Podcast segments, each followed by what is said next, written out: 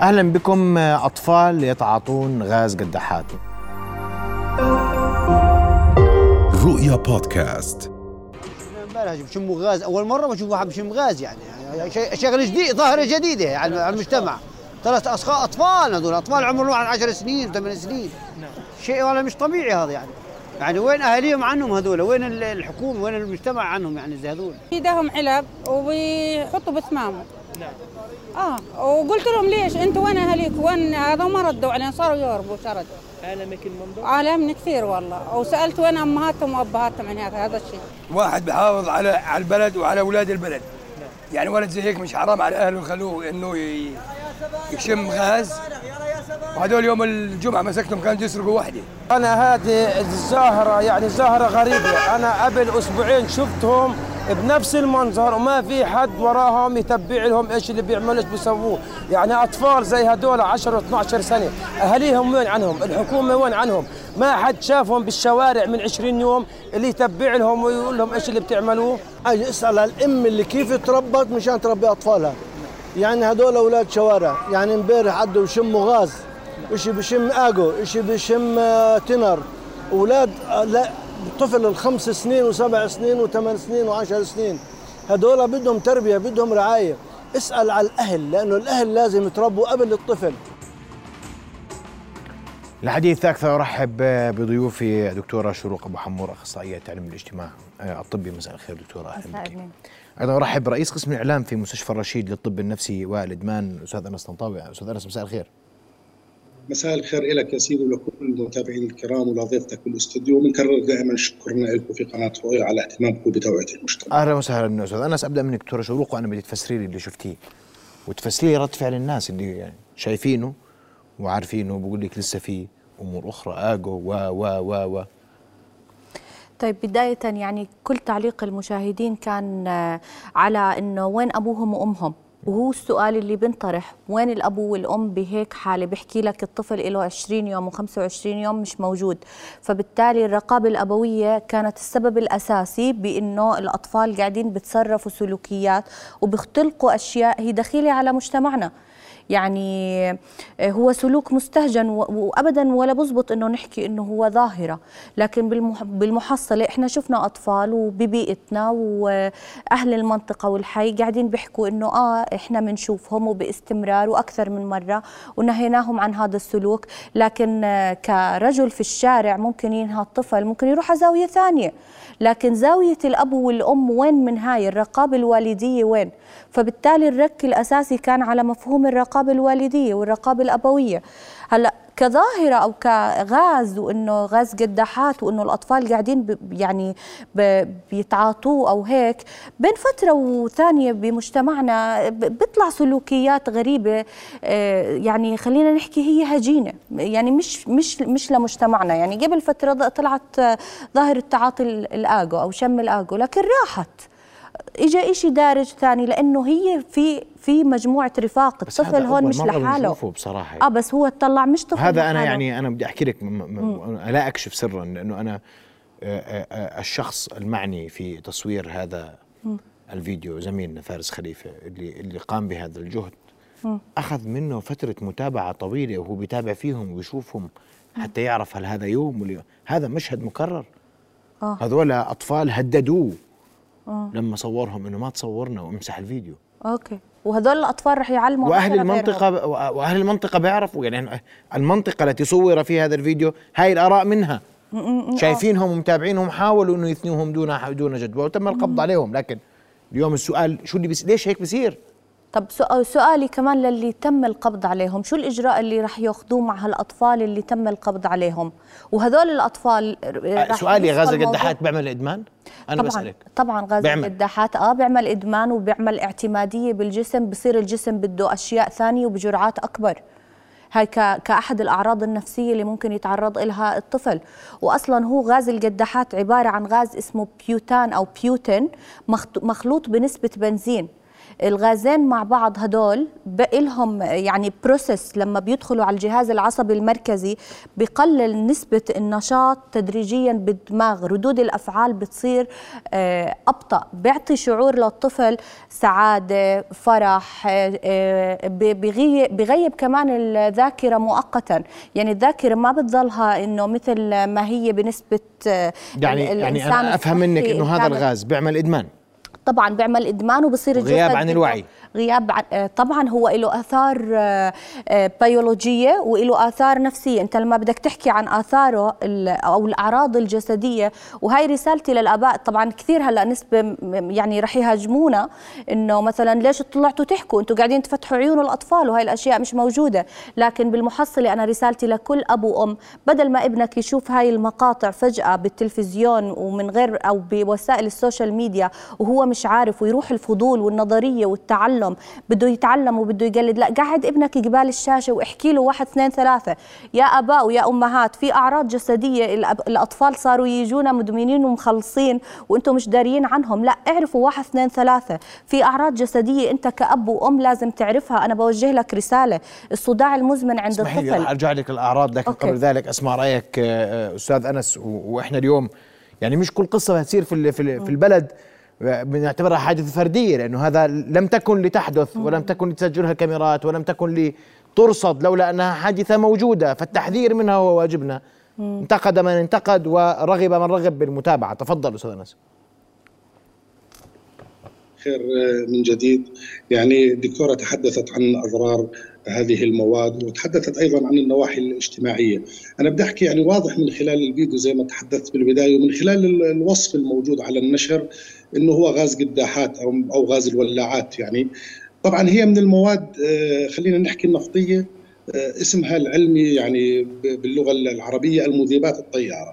المذيبات الطيارة هي كل ما صنع من البترول أو مشتقات النفط وخاصة فيما يتعلق بالمواد السائلة تحديدا والمواد الغازية. هذه المواد مشكلتها إنه موجودة بالأسواق، موجودة بالاستخدامات المنزلية، موجودة بالأشياء التجميل والعناية الشخصية كذلك. ومنعها من الأسواق يعني شبه مستحيل أو مستحيل لأنك راح توقف عملية التنمية، كيف أنا بدي ادهن سيارتي، كيف هذاك بده يشتغل كذا، عليها كنترول معين ورقابة معينة من الجهات المعنية، أنا هيك المعلومات اللي عندي إنه لا تباع لاقل من سن 18 عام، لكن خلينا صريحين أنا وياك أستاذ محمد يعني وكل اللي بيتابعونا الآن، لو أنا الآن طلت نص دينار من جيبتي وقلت لابني روح على البقالة العادية واشتري قداحة، بعطيه ولا ما بعطيه؟ خلينا بيعطيه نحكي طبعا. طبعا بعطيه. بعطيه فبالتالي هي في متناول اليد ممكن تسبب ضرر كبير فيما يتعلق بموضوع إدمانها. هي هي مادة مهلوسة للجهاز العصبي. ذكرت الدكتورة قبل شوي على فكرة إنها بتسبب عملية النعاس والخمول والشعور مع الأسف بالسعادة اللي إحنا نعتبرها طبعا جميعا إنها سعادة زائفة. لكن بنفس الوقت إذا أخذت بكميات أكبر تعتبر مادة مهلوسة للجهاز العصبي. بيصبح الشخص غير متمالك للقوى العقلية. بدي أحكي شغلة. مادة مهلوسة ومخلوطة بالبنزين مذيبات طيارة صفينا على مواد كيمياء. تعرف إنه بتعطي نفس أعراض الجوكر؟ أنا سابقا تعاملت مع أشخاص تعاطوا الجوكر وأشخاص شموا هذه المادة تعطي نفس أعراض الجوكر كمادة مهلوسة. فبالتالي عنده هلوسات سمعية. يمكن يسمع أشخاص بيهددوه. عنده هلوسات بصرية. بيشوف أشياء مش موجودة نهائيا. فممكن بالفعل هذا الشخص إنه يرتكب أي سلوك غير مرغوب. مسألة مهمة بدنا بدنا نشدد لها شوف أستاذ محمد إحنا بنعتبر دائما إنه الخوف وسيلة دفاع ولازم نخاف. لكن ما بدنا نوصل الناس لمرحلة الرعب. فالمسألة اللي بدي أشدد عليها إنه استخدامها العادي باتباع الإرشادات لا يسبب الإدمان. سوء الاستخدام يسبب الإدمان، سوء الاستخدام يا سيدي الفاضل مقسوم أنا بعتبره إلى جزئين، الجزء الأول سوء استخدام بقصد التعاطي، الثاني سوء استخدام مش بقصد التعاطي عند بعض ولا أعمم أصحاب المهن بعدم اتباع الإرشادات خاصة لما تكون في منها انبعاثات خلينا نحكي كم كبير ممكن أنها تؤدي لمشكلات بالجهاز العصبي بخلل كلي أو خلل جزئي وتؤدي أحيانا للادمان. إس- بكرر الاستخدام العادي ولا يوجد سوء استخدام مف- مفهوم أستاذ لا بس أنا يسبب اليوم أنا اليوم آه، نعم. آه، ودورنا كإعلام ان نسلط الضوء على كل القضايا اللي عم يتم تداولها صحيح. حتى آه، أولياء لا، لا، طبعاً إن. أمكن لهم إن أمكن لهم وإن أرادوا أن يحذروا من مثل هذه التصرفات التي قد تكون خطيرة جدا. وأنا بتفهم تماما ما ذكرته أستاذ أنس حول قضية أنا- أنا ما- هذا الاستخدام هو أساس. كيف نستخدم آه، كثير من المواد اللي بين طيب. أيدينا؟ سأعود لك أستاذ أنس وأعود لك دكتورة شروق بعد فاصل قصير. فاصل من ثم نواصل ابقوا معنا.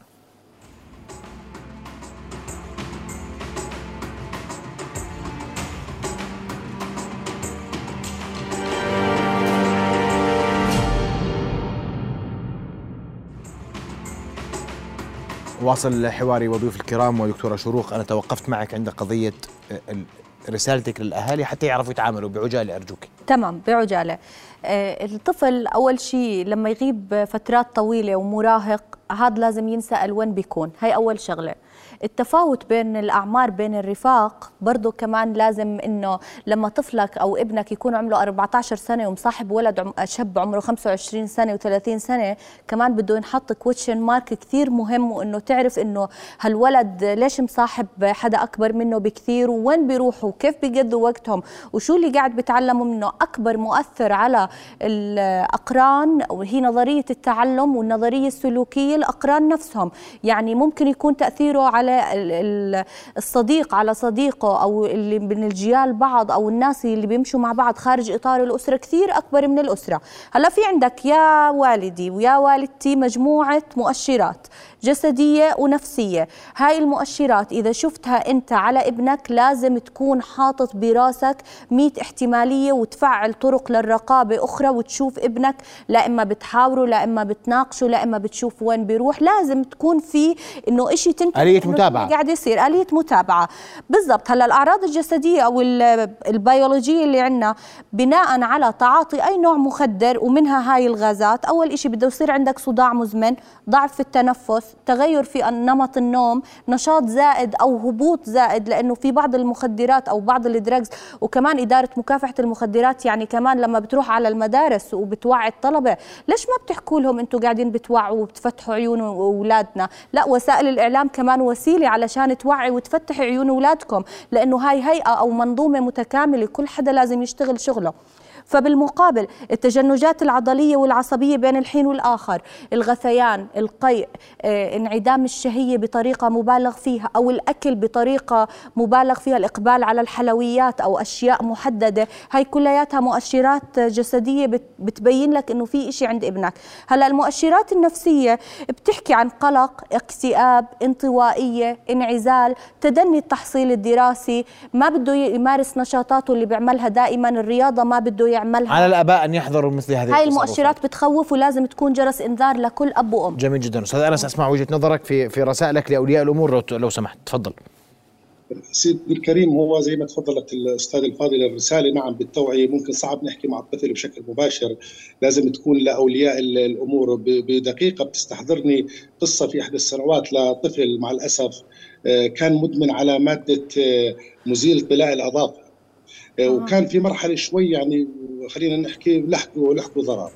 آه، تبين فيما بعد إنه والدته كانت شافت معه هاي العلبة وخايفة عليه وبدها تحذره. أخذت منه العلبة وحكت له هاتها ماما دير بالك هذه بشموها هيك وبتعمل إدمان. فبالتالي هون أصبحت ال- ال- ال- الأسرة بحاجة لتوعيه، طريقة طرح ال- الوالدين للأبناء مختلفة، كبرت الفكرة براس الطفل، سرقها من البيت، اخفاها في مكان بالسطح وصار كل يوم يروح يستنشقها حتى ألحقت في ضرر، فبالتالي ممكن إنه هذه المواد نتحدث عنها مع أبنائنا بطريقة مختلفة، دير بالك تقع، دير بالك تنكسر، دير بالك تأذيك، دير بالك تنجرح بأشياء أخرى، وبالتالي أنا أنا بحكي لكل إنسان يعني بسمعني امتلك المعلومة. في مصادر معر- معرفة موثقة في صفحات موجودة تابعة ل مثلا صفحة مركز مستشفى الرشيد صفحة إدارة مكافحة المخدرات في صفحات من من, من مصادر علمية. فرسالة للأهل إن نكون منتبهين وللعلم في شغلة بدي أحكيها. الجرعة الزائدة من هاي المواد بتؤدي للتسمم وممكن كمان تؤدي لل لل للموت المفاجئ. وإحنا بنعتبر دائما يعني بالعلم إنه أي وجود حالة أو حالتين أو ثلاث يعتبر مشكلة، المشكلة إذا تفاقمت قد تؤدي إلى إلى ظاهرة وامتلاك المعلومة والمعرفة بيبعدنا جميعا عن هيك. نعم أشكرك كل الشكر الأستاذ أنس الطاوي رئيس قسم الإعلام في مستشفى الرشيد للطب النفسي والإدمان. كما أشكرك مرة أخرى دكتورة شروق على وجودك أهلاً. معنا ليلى أخصائية علم الاجتماع الطبي. رؤيا بودكاست.